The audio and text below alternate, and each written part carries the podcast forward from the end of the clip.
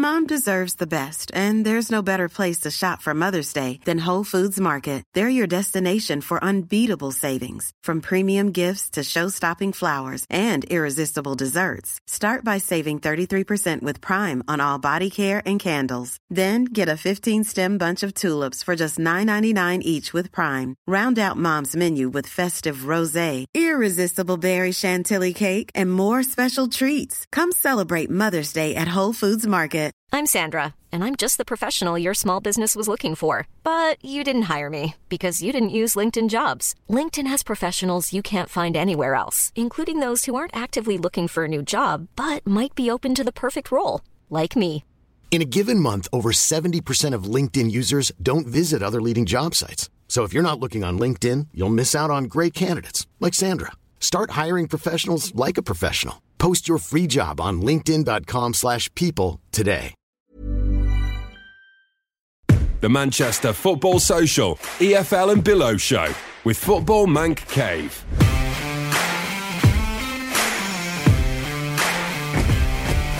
Hello, welcome back to the EFL and Below show from the Manchester Football Social in association with the Football Manc Cave. Loads on the agenda, not all positive. Bury and Bolton in serious financial trouble. How many times have we said that on this podcast? Hopefully, soon we can start talking about the action on the pitch rather than the troubles off it. But Salford seem to have picked themselves back up. We'll be talking about their National League victory over Bromley later on in the show. And Rochdale have themselves a new manager. Brian Barry Murphy will take up the hot seat at Spotland. I'm Niall McCaughan alongside me in the studio for tonight's show. We've got Ian Foran from the Football Manc Cave. Hello, mate. Hello, how are you? I'm, I'm. Do you know what? I'm pretty good because obviously my team Portsmouth won the Checkatrade Trophy at Wembley. Hooray! Good match as well. Yeah, great match. But I've come back in this week and to see the the issues at Bolton and Bury and Macclesfield. It's just so heartbreaking because I know what it's like. So I'm just hoping that in the next few weeks the football really does do the talking because it's so sad to talk about this every week. Yeah, it is. It's depressing, isn't it? It is depressing, and one man who's also depressed opposite me is Aaron Benson as he pulls a sad face. His uh, his lip almost quivering opposite me because your football club, Bury, Aaron, are, are not in a good way right now. I know. Never when I uh, he'd asked me to if I'd like if he'd like, if I would like to join him on this podcast. Never did I ever think I'd be talking about the off the field issues so much. We never discuss on the pitch stuff. I know, really sad. Very sad. So, with that in mind, let's get stuck straight into it because it seems like every podcast, every week, we're talking about Bolton Wanderers. We're talking about Ken Anderson and the issues that he's had running Bolton Wanderers Football Club. And he's already seen the club go to High Court once. That was adjourned a couple of weeks ago. The new date was set for the 3rd of April, which, as of the time of recording the podcast, is today. Yep. And there's been another adjournment to the 8th of May. Yeah. So, Bolton Wanderers, their future looks to be more secure than it was two weeks ago. But my issue is the man who's coming in to take over Bolton, Yeah, it doesn't look good, does it? Mr. Bassini. Now, this is a man who has been bankrupted twice. He owned Watford. The Watford supporters do not have a fond recollection of Mr. Bassini. This is a man, in my opinion, who will make Ken Anderson look like he's got a halo around his head. Is a big statement, that, isn't it? and this is and this is a serious thing. But we said this on last week's podcast. When you're between the devil and the deep blue sea, a rock and a hard place, you've got to choose between the lesser of two evils. It's either someone who's willing to take over and save your club, or the club being liquidated. It's a tough and a horrible decision to make. We Yeah. know Ken Anderson wants to sell the club. We know that the takeover is likely going to happen. It needs to happen before a month's time. But what do you make of it all? It's just, and we've said it, two weeks isn't enough time to get somebody in who's going to be a fit and proper chairman. Now, Ken Anderson obviously is, is going to move on, but Bolton fans are probably going to see themselves in this situation pretty sharpish if history repeats itself. You're, you're speaking of a guy who's been declared bankrupt twice, banned from owning an EFL club for three years. Yeah, he was banned from directorship. It's it's just And you've got and you've got Shaun Harvey, the chief executive of the EFL, sat on national radio saying We all let him take over the club. It's just beggars belief. What is going on in the world of football? First of all, I want to say, why is people listening, and why can we take what Shaun Harvey says seriously when he's the outgoing chairman? isn't he, of the EFL? He took So- Leeds United into administration. Yeah. He's taken other football clubs into administration. Why does what he says have any weight whatsoever? Well, it shouldn't do. It shouldn't have any weight whatsoever from what you said. The fact that you know he's not going to be there next season. Hmm. So what he said, you know, he could, and his replacement, his successor, could say something completely different. And you talk about the, and you said he, massive trouble Bassini's had with clubs like Watford. You know, there should even like whether you like Bolton or not, no one in their right mind should be able to think that this guy is capable of running the football club. When we had Mark Isles on, I asked him how important is the appointment of a new chairman. You know, you've got to get this absolutely right.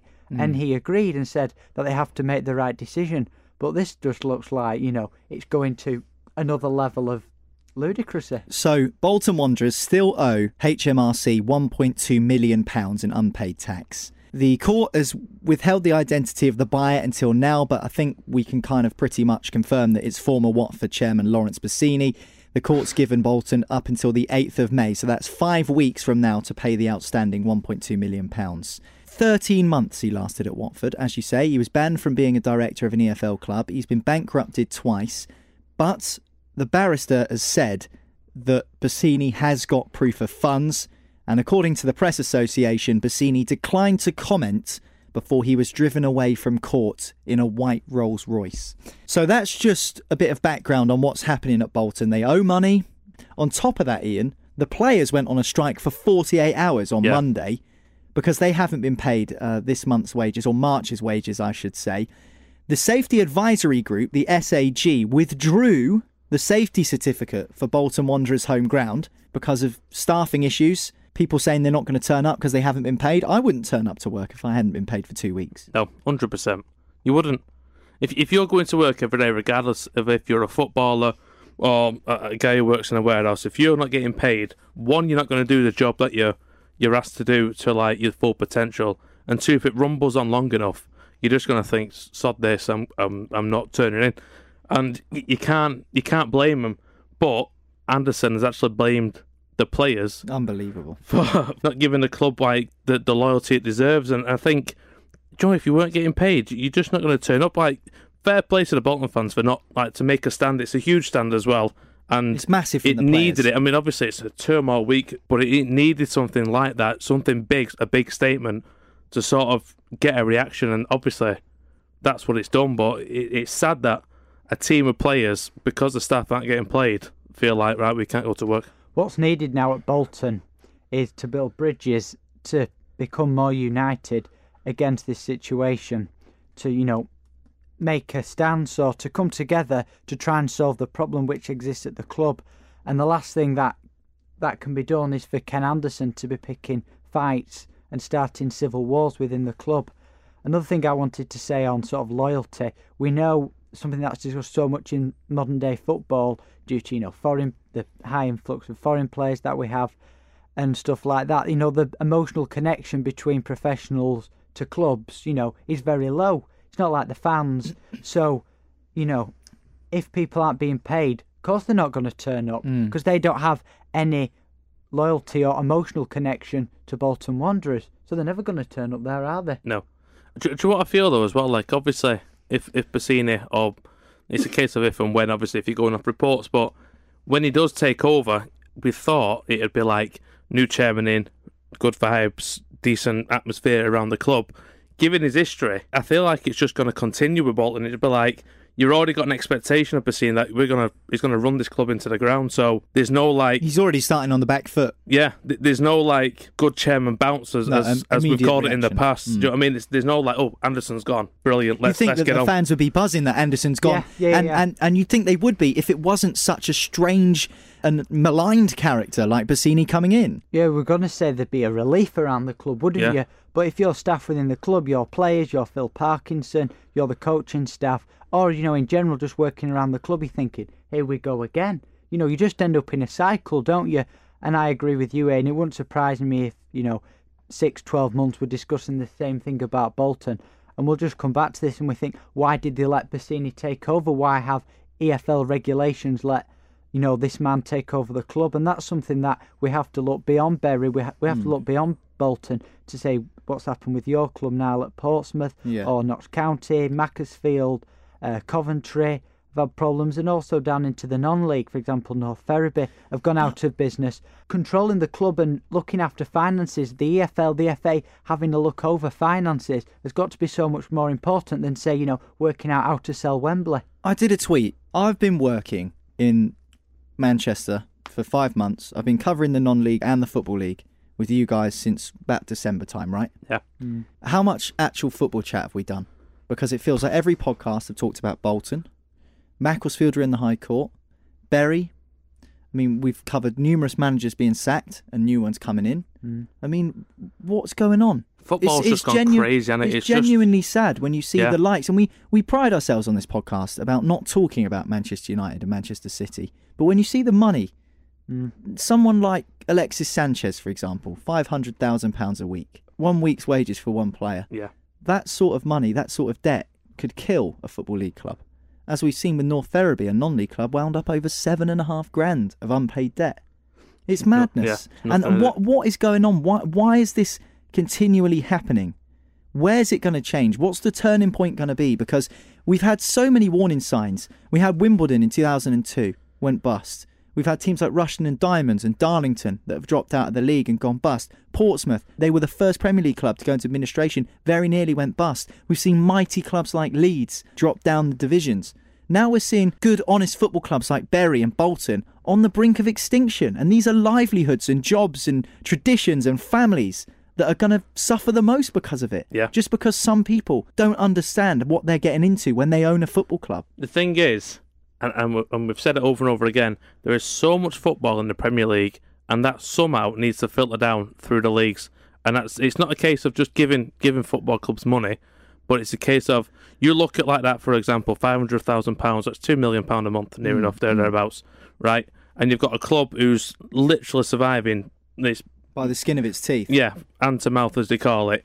It's it's it's it's so polar opposite, and something needs to happen that that money needs to get filtered down to Hmm. lower leagues, grassroots, know, even like the volunteers. mm, Well, this is what was Back happening. then, it's it's just ridiculous. A few months ago, when that new deal was signed, the Championship TV deal was signed, the chairman of the Championship clubs were absolutely furious. When you see how much money that the Premier League is making from broadcast rights, why was that Championship broadcast rights not put out to tender for other companies to bid? Because imagine if someone like BT Sport and Sky Sports had bid against each other. There'd be Yeah. a bidding war. It would drive up the price. You've got people like Amazon getting involved now, loads of other broadcasting companies who really want to take on the championship. I think you say it's the fifth most watched league in Europe, which Yeah. is unbelievable. And yet it was kept almost under wraps and a deal was signed exclusively with a certain television company. No wonder they were angry because there was an opportunity there to make a hell of a lot more money.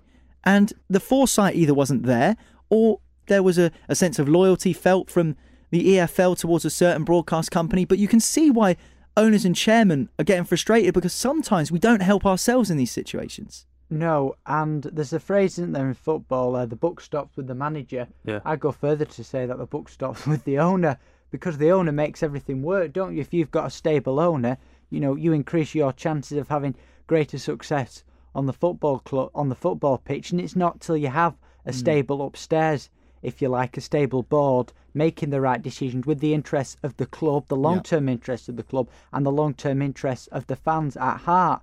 And if you have the opposite to that, which is what we've seen from numerous examples we've, we've given, hmm. plus added on to the fact the EFL, the FA aren't looking at the clubs, aren't working with the clubs to make sure they don't end up in financial turmoil, you know, you're onto a loser straight away. I think we should probably point out as well that Bolton have, after a meeting with the safety advisory group, been assured that their game against Ipswich on Saturday can go ahead. You said there, Aaron, the buck stops with the owner, and you must probably be feeling like that because let's talk about Bury now. Bury in serious financial trouble.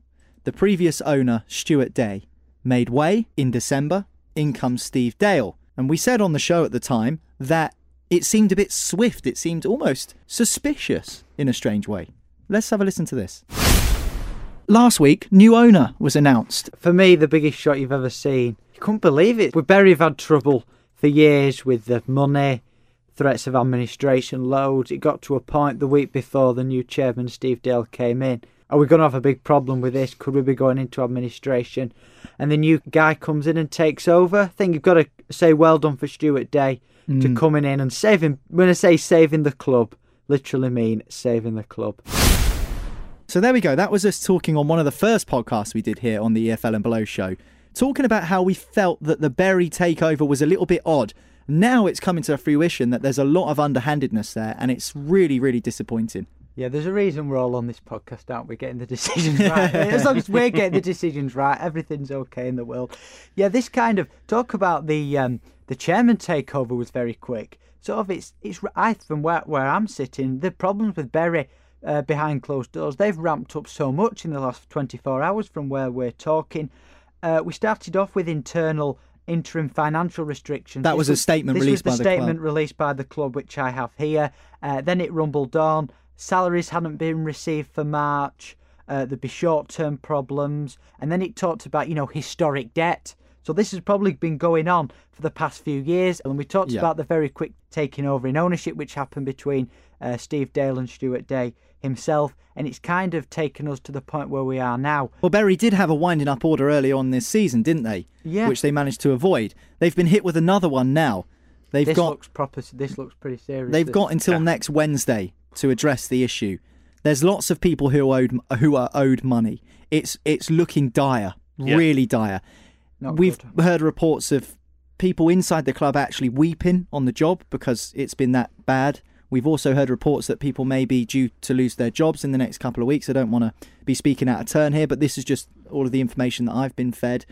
But what strikes me is that when Stewart Day left the club, apparently it was agreed the debt was a certain amount. Yeah. And the debt is considerably more than that figure Dale was initially told. So there's lots of additional costs being incurred and mounting up that Dale didn't know about. Now, this is a serious issue because we've heard some strange reports about some of the things that the previous chairman was doing.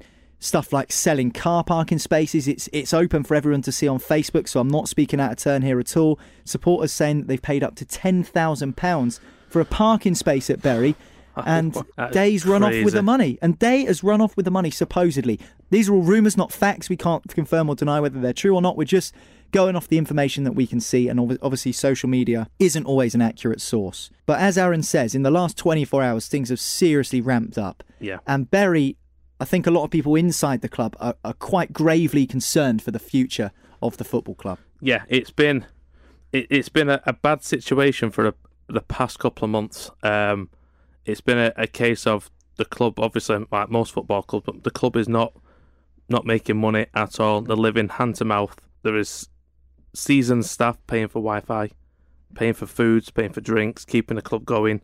There's staff losing their jobs, and it is just took after such an amazing season as well, like what they've done, and how they're playing, and, and all the plaudits they've had to sort of end the season like this is is heartbreaking to see because you'd wanted them to get promotion and, and have the like the the big glory. Hmm. And now all you're doing is talking about the financial. The results have dropped off lately as well. results have dropped off lately. And it's all now money orientated once again. We're not talking about the pitch. It's is there going to be a club? It's it's it's another case of how football is run nowadays that is just ridiculous it's Uh, just a ridiculous I can't I Yeah, can't even think I of it. I, I feel like so angry. It makes yeah. me so angry. And also, sources around the club have informed us that the Checkatrade Trophy run, of which they got to the semi-finals, was basically a, a key reason in keeping the club afloat in, Yeah. in recent weeks. I mean, that's that's, bad. damning.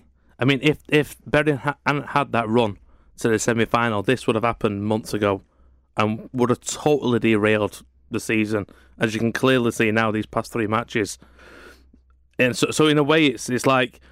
Well, th- they've had a decent run in the cup and it's kept on going, but for it's just papered over the cracks, and it's something that's been rumbling on for, for months. And obviously, things are happening more and more. Like I say, this this past twenty four hours, it's just exploded. It's it's gone crazy. You follow Bury fondly, so do you hold anyone responsible?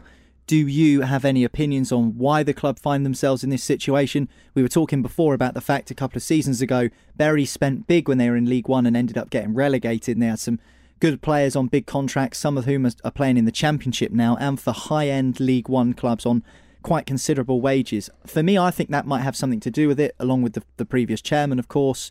What do you put it down to, Aaron? When Steve Dale came in, he talked about uh, trouble that existed in League One. He said there was massive problems in 17, 18. Mm. Talked about you know um, the financial issues that were there. There were the con- from the continuation of the long term issues that existed in the Stewart Day era at Bury, and obviously with Stewart Day, St- Steve Dale came in thinking you know we could sort the mess out, um, sort of do something to turn the situation around. But I've used touched on Ian there before with the uh, Checkatrade keeping the club afloat.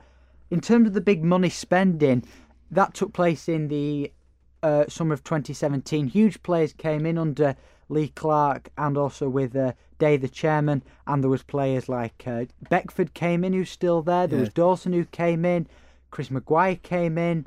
Michael Smith now at Rotherham, Michael championship Smith, wages. James Vaughan, who'd been a massive Mm. star in 15 16, gone on to uh, play at bigger and better clubs than Bury, or probably on big wages. And the big ambition under Day was let's get into the championship. There was talks of new ground, and you know here we are today, and the club could be going bust. I think it'd be very harsh to blame Dale. I don't think you probably can put a lot of the blame to him because he's been there only a short time. It feels like this is just problems from the past and it's only just catching up with them now and they've probably just reached the limits.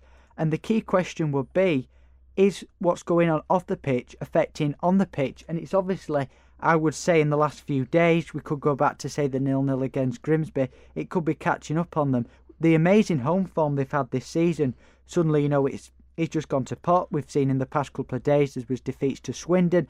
Fans were saying that's the worst performance that they've the home performance that they've seen all season. The Cambridge defeat last night was a massive shock. It wasn't certainly wasn't the finest hour for Ryan Lowe's side, and here we are now. And uh, it looks as though that there might not be a club next season. My opinion on it would be it's just problems of the past under Day, big spending, uh, Carrington training ground, by the way. What Yeah. you know, the outgoings there. People have rent and bills to pay at the end of the day. These Yeah. staff that work for the club on a daily basis. We're not talking about people who earn 500 grand a week, like we said earlier on. Yeah. These are people that need their money on time because they have bank accounts to, to look after. What can they do? You know, that this is people's livelihoods at risk here. And according to some sources, there are a lot of people worried sick, worried to death about their own financial situation, let alone that of the club, the, the organisation that's supposed to be paying them. as anyone would be in a job, you know, whether you work at, you know, Morrison's or Bury FC, you want to know that you've got that regular wage coming in, don't you, to pay the bills. And at the moment, uh, there's a huge doubt about that. Also, the players I've read, you know, players' wives are unsure about what's going to happen. The Yeah. players are stressed, and it all adds up to the fact that if you've got problems off the pitch, you're going to that's going to translate to problems that exist on the pitch. I think football over these past 10, 15 years has seriously lost its way. Yeah, apart from the lower leagues with your three o'clock kickoffs, literally near enough every single match you watch now is televised in Yeah. the Premier League mm-hmm. or FA Cup. Knowing you have your traditional FA Cups, you start on a Friday night, you finish on a Monday night, and you have matches right through. It's all all for money, all for television, all usually to, to favour the Premier League clubs. And I feel like all that is now catching up with these lower league teams. The the football league and the EFL and the non-league don't seem to be protecting the the traditional clubs that started off the football leagues back in 1800s, 1900s. They don't seem to be protecting them teams. They seem to be more in favour of the teams that can make them the most amount of money, or changing things around to make the most amount of television money that they can possibly make without it again filtering down to lower leagues. And it's it's a massive problem he's addressing, but all the problems you can see, like the previous chairman's now obviously other chairmen are, are feeling the the backdraft of that. It's it's such an ongoing thing that it's just never going to stop until we say, right, let's just stop the craziness. This year alone, I reckon we're going to see a two hundred million pound transfer, and it's just stupid money when you've got a non-league club going out for seven grand. I'll tell you what, let me put it this way. Can we name between us six clubs that are in some sort of financial difficulty or have difficulties with owners right now? So I'll go with Macclesfield, Bolton, Bury, Yep. Charlton, Blackpool, I've obviously just I was going to say, yeah. Blackpool. That was Hull, a, Coventry. So let's just say it's six. Even if it was six, it might be more. It probably is more at the moment. 12%. mental. Twelve percent too much. 12% of the EFL's clubs are in danger financially right now. How is that acceptable in any way, shape, or form? I think personally it's because the chairman who is running the club does not have the emotional connection to the club like the fans do. If I'm running Bury, if you're running Portsmouth, if you're running who you support, if we're running the clubs that we support, Yeah. I look at the example of Ramsbottom United, all very connected to the football club. Hmm. They all love the football club. They want the long term future of of Ramsbottom be to, to be sustained, and that happens at so much clubs in the Northwest Counties League, the Evo-Stik West, Yeah. Premier North, probably up to say the National League North.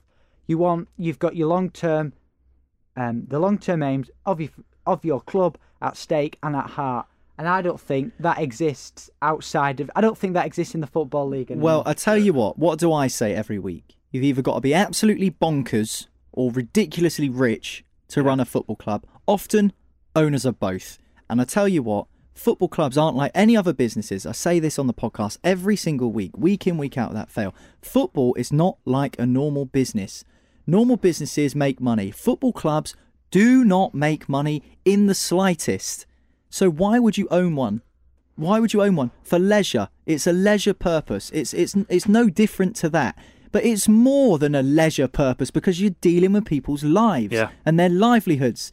And everything that they do in their day to day lives revolves around this football club. People go to work to pay for their ticket, to pay for their coach down to the ground if it's an away game, to pay for their pie, to pay for their pint, to pay for their programme.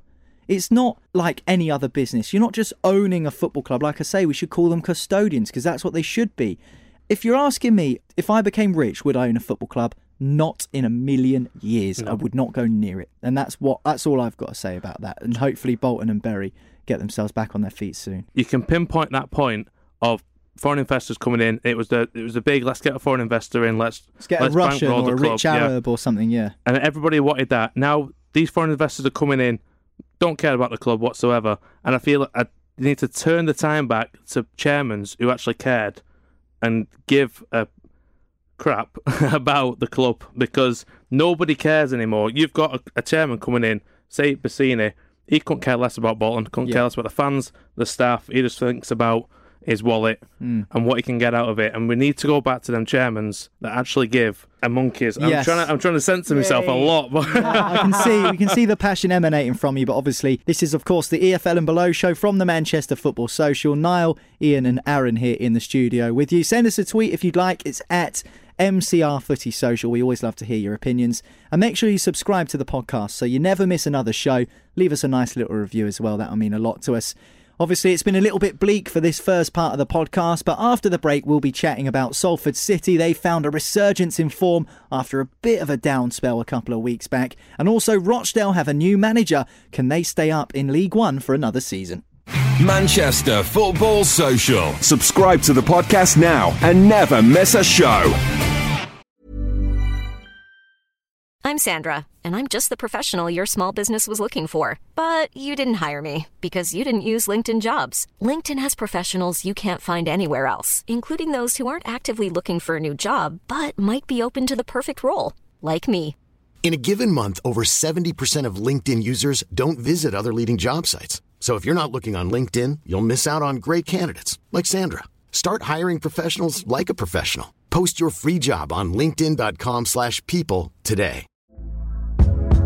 Hey there, it's Michelle Norris. I'm host of a podcast called Your Mama's Kitchen. When I travel, I'm usually looking for a way to find a taste of home when I'm not at home. And one of the things I love to do when I am at home is entertain. And Airbnb allows me to do that. When I was in California recently, I rented a house that had a great kitchen. And when we were sitting around the table, we were all thinking, we're in someone else's house. Someone could be in all of our homes as well. If you have a home, but you're not always at home, you have an Airbnb. Your home might be worth more than you think. Find out how much at airbnb.com/slash host. Burrow is a furniture company known for timeless design and thoughtful construction and free shipping, and that extends to their outdoor collection. Their outdoor furniture is built to withstand the elements, featuring rust-proof stainless steel hardware, weather-ready teak, and quick-dry foam cushions. For Memorial Day, get 15% off your Burrow purchase at burrow.com slash ACAST and up to 25% off outdoor. That's up to 25% off outdoor furniture at burrow.com slash ACAST. The Manchester Football Social, EFL and Below Show with Football Manc Cave. Welcome back to the EFL and Below show here from the Manchester Football Social in association with the Football Manc Cave and from the Football Manc Cave website. We've got Ian Foran. Hello, mate. Hello. Hello. Okay. Swinging back into it this next section of the show. Yeah. We're going to try and pick ourselves up off the floor, Calming down now. calming Roll down, Zen. making sure I've got I've got the bleeper ready here just in case. You nearly had it in that just first. in case. uh, Aaron Benson's also here from the Football Manc Cave. Hello to you, Aaron. Hiya, now you okay? I'm very You well. okay? I'm looking forward to talking about Salford City in the So- next section. So am I. So am and also Brian Barry Murphy, who's had a positive impact at Rochdale. I think it's one-one in the uh, who thinks the the who, who loves a manager. We'll call it that. Who loves the 1-1. manager? One Manager one. loving. What's he on about? I don't know what I've he's got no talking idea. about. Yeah, I've I've got got, no no idea idea. But what you do have an idea about is the Salford City game at the weekend. They played Bromley in the National League. And by the sounds of it, mate, what a game. It was a fantastic finish. I've seen some great football this season, and then um, I'll put that one up there. It was a, I wouldn't say it was the best game in terms of football quality, but in terms of entertainment, you can't really fault it. To be fair, Salford, Salford, I think will go up. I know it's a huge statement to make, but they're on they're on great form. The de- I personally think that the defence is on great form. And what are your reasons really behind do- that? Why it- my reasons behind that? Yeah. Because their defence is fantastic. The fullbacks, Scott Wiseman and Ibou um, Touray. Ibou Touray. I Good player down that left, isn't he, Ab- Ibou Touray for Touray Salford? and Wiseman. For me, you've got Gaffney who's fantastic. Linganzi obviously is injured. Rooney came back from injury. Um, you know, on great form. We know about their reputations. Wiseman and Touray. I have never seen two fullbacks at that level cross the ball as well as they did. Both of them. One's got a great left foot. One's got a Yeah. great right foot. Uh, pinging them in both sides, and it was obvious that Bromley just couldn't deal with it. They were hang- it was nil nil, hanging on by the skin of the teeth. They got a penalty on a replay. It was a penalty. I was a bit unsure at first. You know what it's like. Can you just Yeah. about see it? But no, it was definitely penalty. Uh, JJ Hooper tucked it away for Bromley, but after that. Didn't lie down, Salford, which was a contrast to the Dover game I saw. But Salford, they carried on going. The enthusiasm, it was in the spirit of uh, the class of 92's Manchester United teams. I thought that was quite nice to say. Um, the determination and the will to win was fantastic, and the fans at the end, 2,300, I think there was around about that mark. It wasn't international break, that was the week before, and Manchester United were at home. Wow, it's a so good effort. 2,000, there was a great Not bad. attendance, and for all you know, do they have, you know, do they lie on the back of Man United or FC United, FC United for fans? You know, the roar when Nathan Pond got the header in to make it 2 1. It was a thrilling finish. They've definitely got some league quality players. got and some- I've noticed recently that they've struggled to score. So with the quality they've got at fullback, I mean Ibou Touray, I've seen him play down that left, and I've been impressed with him every time I've seen him. Fantastic, He's yeah. been excellent. He gets into really aggressive positions and can cross the ball well. But with the likes of Gaffney and Rooney, these are players that have played at, at very high levels. Why are they not scoring goals, Aaron? Do you think what ma- what made it get to the stage where it was so late in the day before they finally got themselves a couple of goals? Yeah, it's very true. I thought of that in about the 70th minute. And I can link it to a few other times I've seen Salford this season. I don't want to make the comment that, you know, they're like a Premier League top six team, but I can make a comparison. Watch Chelsea at the moment under Sarri.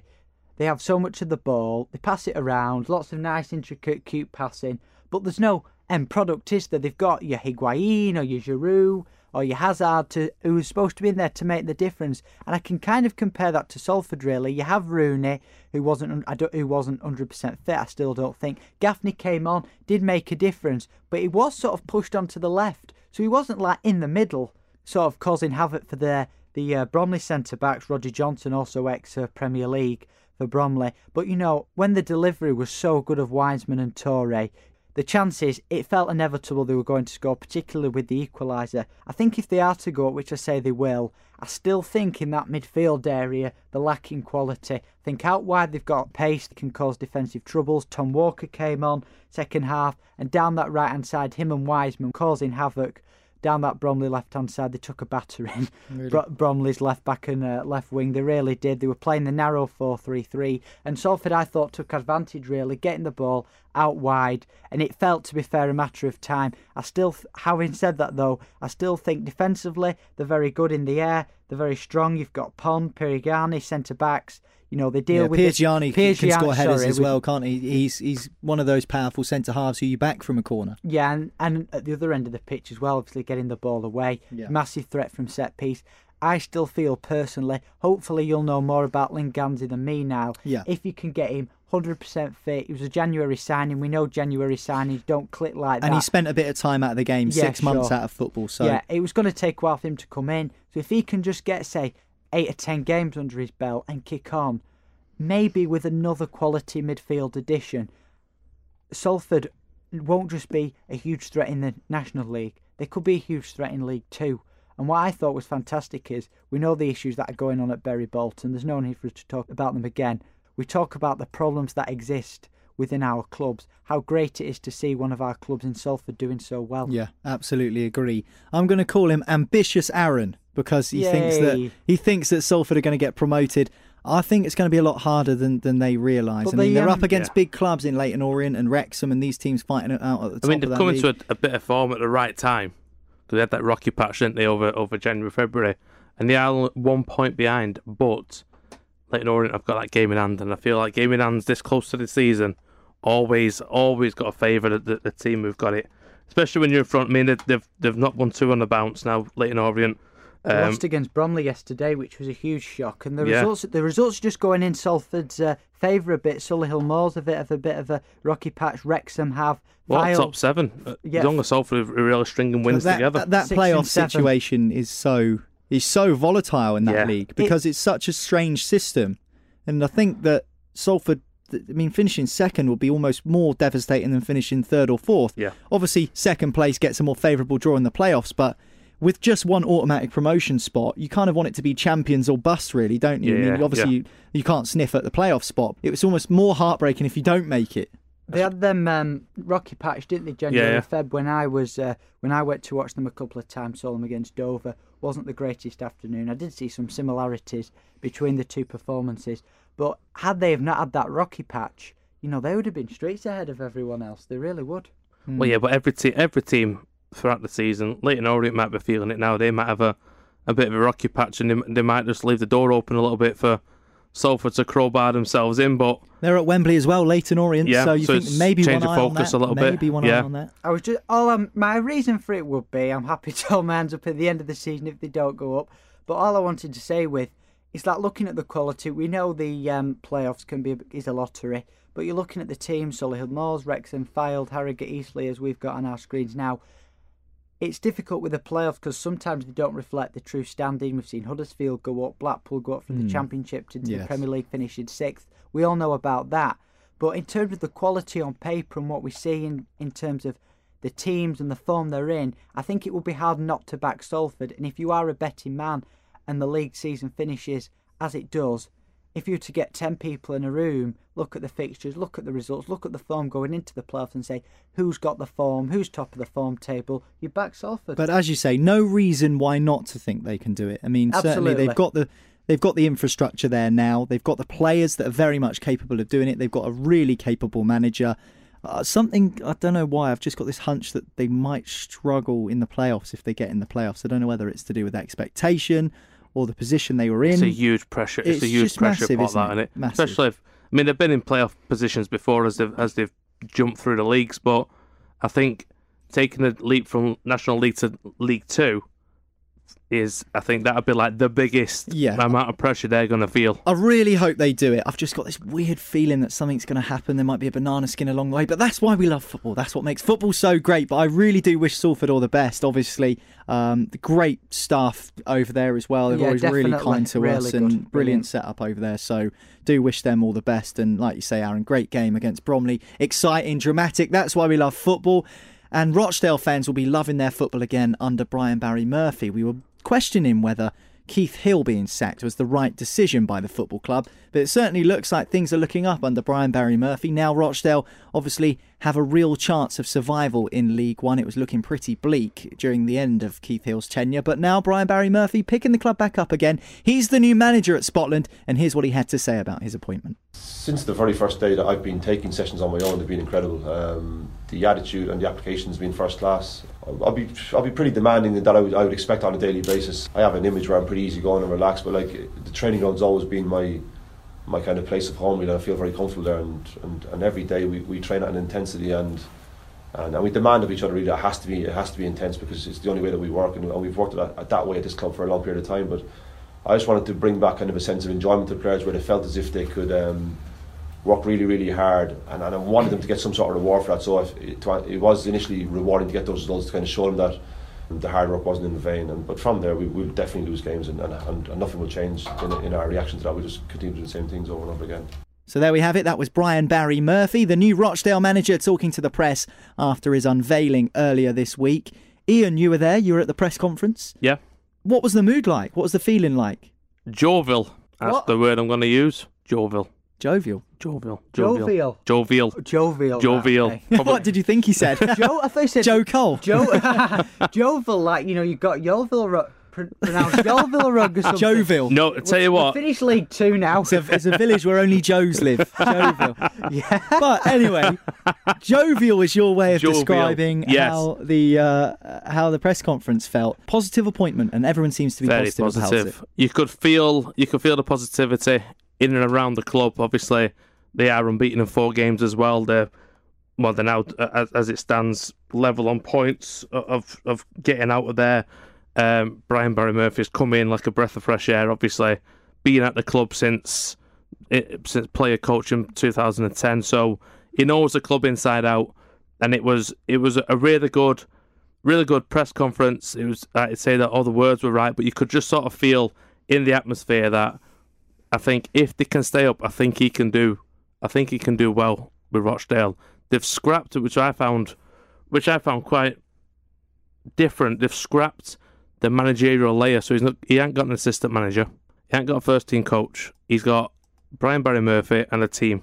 Is the way he put it today. Right. So he does. He said So he's the boss, and everyone else is the team. yeah, so basically, he, he said, well, obviously, everyone works and has different skill sets, so he's not naming an assistant, he's not naming a first team coach, he's just having a group of people around him who can assist. And I thought, that is that is something completely different. I've, I've Yeah. never really heard of that, but Yeah. he said, I'm ripping up the blueprint, and that's something that I want to do going forward. Fair enough to him. And obviously, David Bottomley, the club's chief executive, was there alongside him at the press Yeah. conference. What did he have to say? How how was he feeling about it all? We were feeling very happy, made sure that we knew that the Rochdale were financially stable. Hmm. Um, said that a couple of times. And the reason that they wanted to appoint Brian Barry Murphy at this point, because we said obviously it's only four games, is because they're already making plans for either League One or League Two. They have like a, a plan either Sort of way Two different pathways they can take. and the recruitment process, and they want to get that done now, and so it's set up for next season. So I thought, John, it's, it's good to see a club with forward thinking. Do you think they'll stay up, Aaron? Yes, I do think they'll stay up. Their performances have been pretty good recently, haven't they? Two wins, two draws.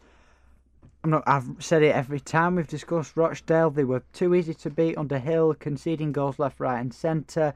Ian Henderson's goals, I will say, have probably kept Oh, they've helped them massively, yeah. There was that one against Gillingham, wasn't the last Saturday?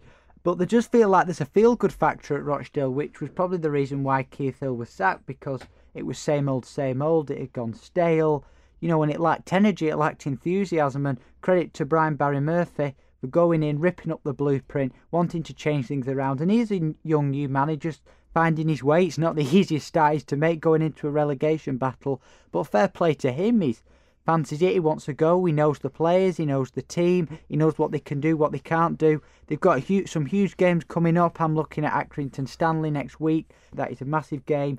They have Sunderland on Saturday. I don't know whether you can give us an insight into what they'll face playing Sunderland. I don't think Rochdale should be scared of Sunderland. It's almost like a free hit for them. Yeah. These teams in the top five, top six in League One, as we've said, are pretty much cut adrift from the rest in terms of they're probably the, the peloton, to use a cycling term. The rest of the teams, the bottom half, we said about a 12 team relegation mix up. You know, I know Sunderland aren't one of those teams, but Rochdale need to be picking up points against the teams around them, or at least in the bottom half of the table. That's and that's exactly doing. what they've been doing, and that's why they're in a stronger position than they were.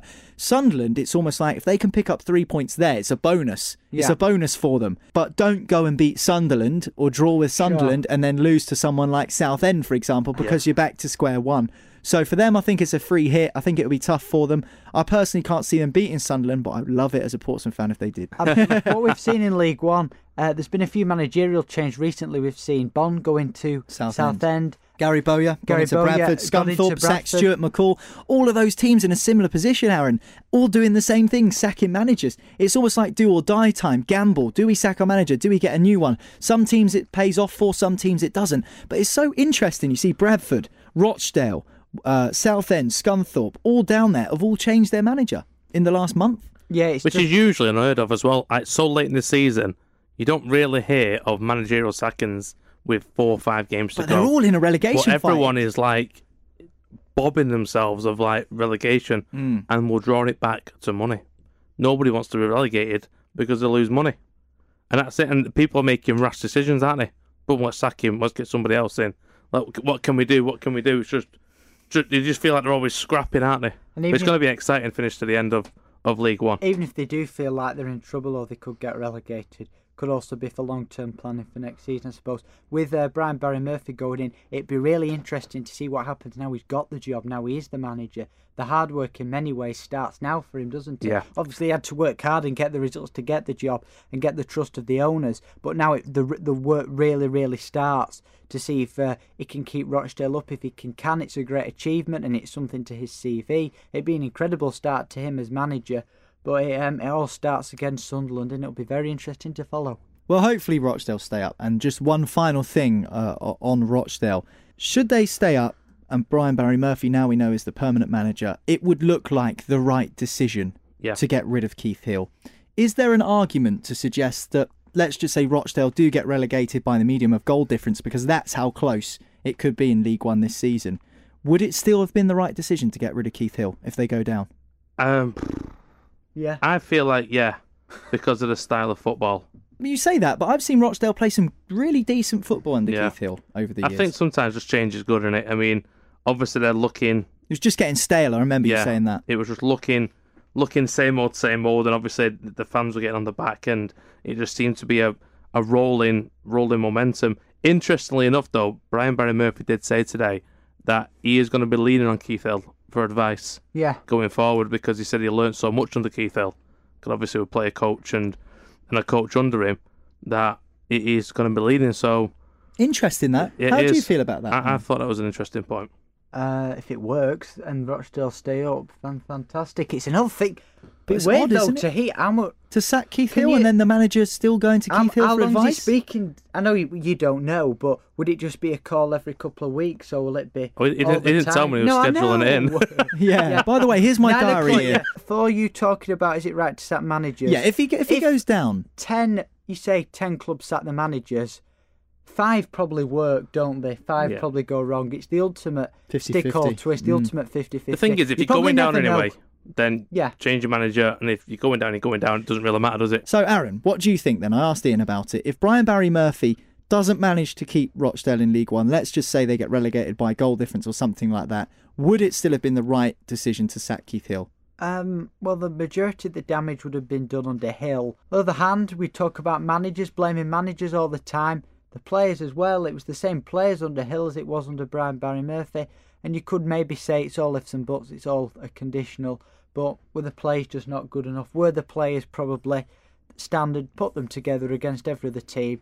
21, 21st to 24th, worst in the league. But we're all in agreement Rochdale to stay up and Brian Barry they. Murphy, good appointment. I think at the end of the season we should have a compilation of all our predictions and a little a little overall quiz if we were right or wrong. I think we'd be taken off the air if we did that. 'cause- I say Rochdale stay up. Okay, I'm going to say stay up. Stay up. Oh, that's a full house. That's a hat trick of stay ups. Hopefully, Rochdale do. And Brian Barry Murphy, of course, is the new man in the dugout at Spotland. But that's it for another week here on the EFL and Below show in association with the Football Manc Cave. My thanks to Ian Foran. Thank you very much, mate. Thank you. Enjoyed that. Hopefully, next week's a little bit more Let's hope so. upbeat. Aaron, thanks for coming in. Nice to uh, see you. It's okay. Thanks for having me. I've been Niall McCaughan. Thanks for listening to the podcast. Thanks for downloading. Make sure you subscribe so you never miss another show. Obviously, this is the EFL and Below show, so we don't talk about all of the action in Greater Manchester that comes from the Premier League. So if you do like the team that plays at the Etihad or you do like the team that plays at Old Trafford, all you need to do is search Manchester United Football Social wherever you get your podcasts if you're a United fan, and Manchester City Football Social wherever you get your podcasts if you're a Manchester City fan. But for now, that's it for the EFL and Below show. We'll speak to you next time.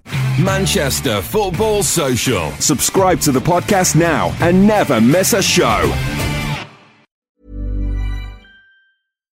Deserves the best, and there's no better place to shop for Mother's Day than Whole Foods Market. They're your destination for unbeatable savings, from premium gifts to show-stopping flowers and irresistible desserts. Start by saving 33% with Prime on all body care and candles. Then get a 15-stem bunch of tulips for just $9.99 each with Prime. Round out Mom's menu with festive rosé, irresistible berry chantilly cake, and more special treats. Come celebrate Mother's Day at Whole Foods Market. Mom deserves the best, and there's no better place to shop for Mother's Day than Whole Foods Market. They're your destination for unbeatable savings, from premium gifts to show-stopping flowers and irresistible desserts. Start by saving 33% with Prime on all body care and candles. Then get a 15-stem bunch of tulips for just $9.99 each with Prime. Round out Mom's menu with festive rosé, irresistible berry chantilly cake, and more special treats. Come celebrate Mother's Day at Whole Foods Market. When you need mealtime inspiration, it's worth shopping Kroger, where you'll find over 30,000 mouthwatering choices that excite your inner foodie. And no matter what tasty choice you make, you'll enjoy our everyday low prices, plus extra ways to save, like digital coupons worth over $600 each week. You can also save up to $1 off per gallon at the pump with fuel points. More savings and more inspiring flavors make shopping Kroger worth it every time. Kroger, fresh for everyone. Fuel restrictions apply.